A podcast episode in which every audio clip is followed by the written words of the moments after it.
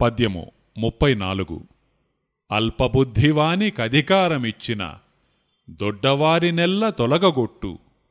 చెప్పు తినడి కుక్క చిరకుతీ పెరుగున విశ్వదాభిరామ వినురవేమ భావము మన శరీరములోని మనస్సు బుద్ధి చిత్తము అంతరంగమందు పనులు చేయగా బాహ్యమున జ్ఞాన కర్మేంద్రియములు పనులు చేయగా కార్యములన్నీయూ జరుగుచున్నవి.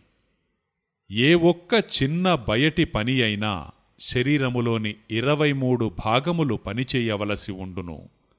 అహము జీవుడు ఏమాత్రము పనిచేయని వారై ఉన్నారు. జరిగిన పనిలోని కష్టసుఖములను జీవాత్మ అనుభవించుచుండును. అహంకారము మాత్రము ఏ పని చేయక మిగతా ఇంద్రియముల ద్వారా జరిగిన పనులన్నిటికీ నీవే కారణమని జీవునకు బోధించుచుండును. అహము యొక్క మాట వినిన జీవుడు ఇంద్రియ కార్యముల మరచి అన్నిటికీ నేనే కర్తననుకొనుచుండును జీవాత్మ అహముకు చోటిచ్చి పనిచేయు ముఖ్యమైన ఇంద్రియములన్నిటినీ విస్మరించినది.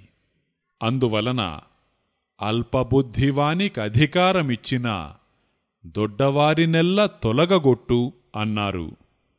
అల్పబుద్ధి అహంకారమని దానికధికారమిచ్చినవాడు జీవుడని తొలగగొట్టబడినవారు ముఖ్యమైన మనోబుద్ధి మొదలైన ఇంద్రియములని తెలియవలయును.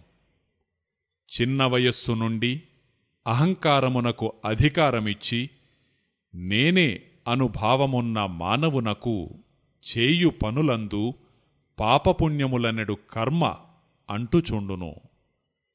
ఈ విషయము తెలిసి ఈ విధముననున్న కర్మలన్నీ అనుభవించవలసి ఉండునని తలచి జ్ఞానమను దానిని తెలియవలెనను సంకల్పము జీవునకు ఒకవేళ కలిగినప్పటికీ అహంకారమనునది జీవుని మాట వినక దాని పని అది చేయుచు జీవునకు కర్మ అంటగట్టుచునే ఉండును.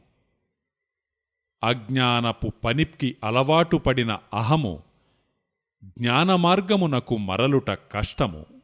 కావున చెప్పు తినడి కుక్క చెరకుతీ పెరుగునా అన్నారు. చెరకుతీపనగా జ్ఞానము యొక్క విలువ అని తెలియవలయును.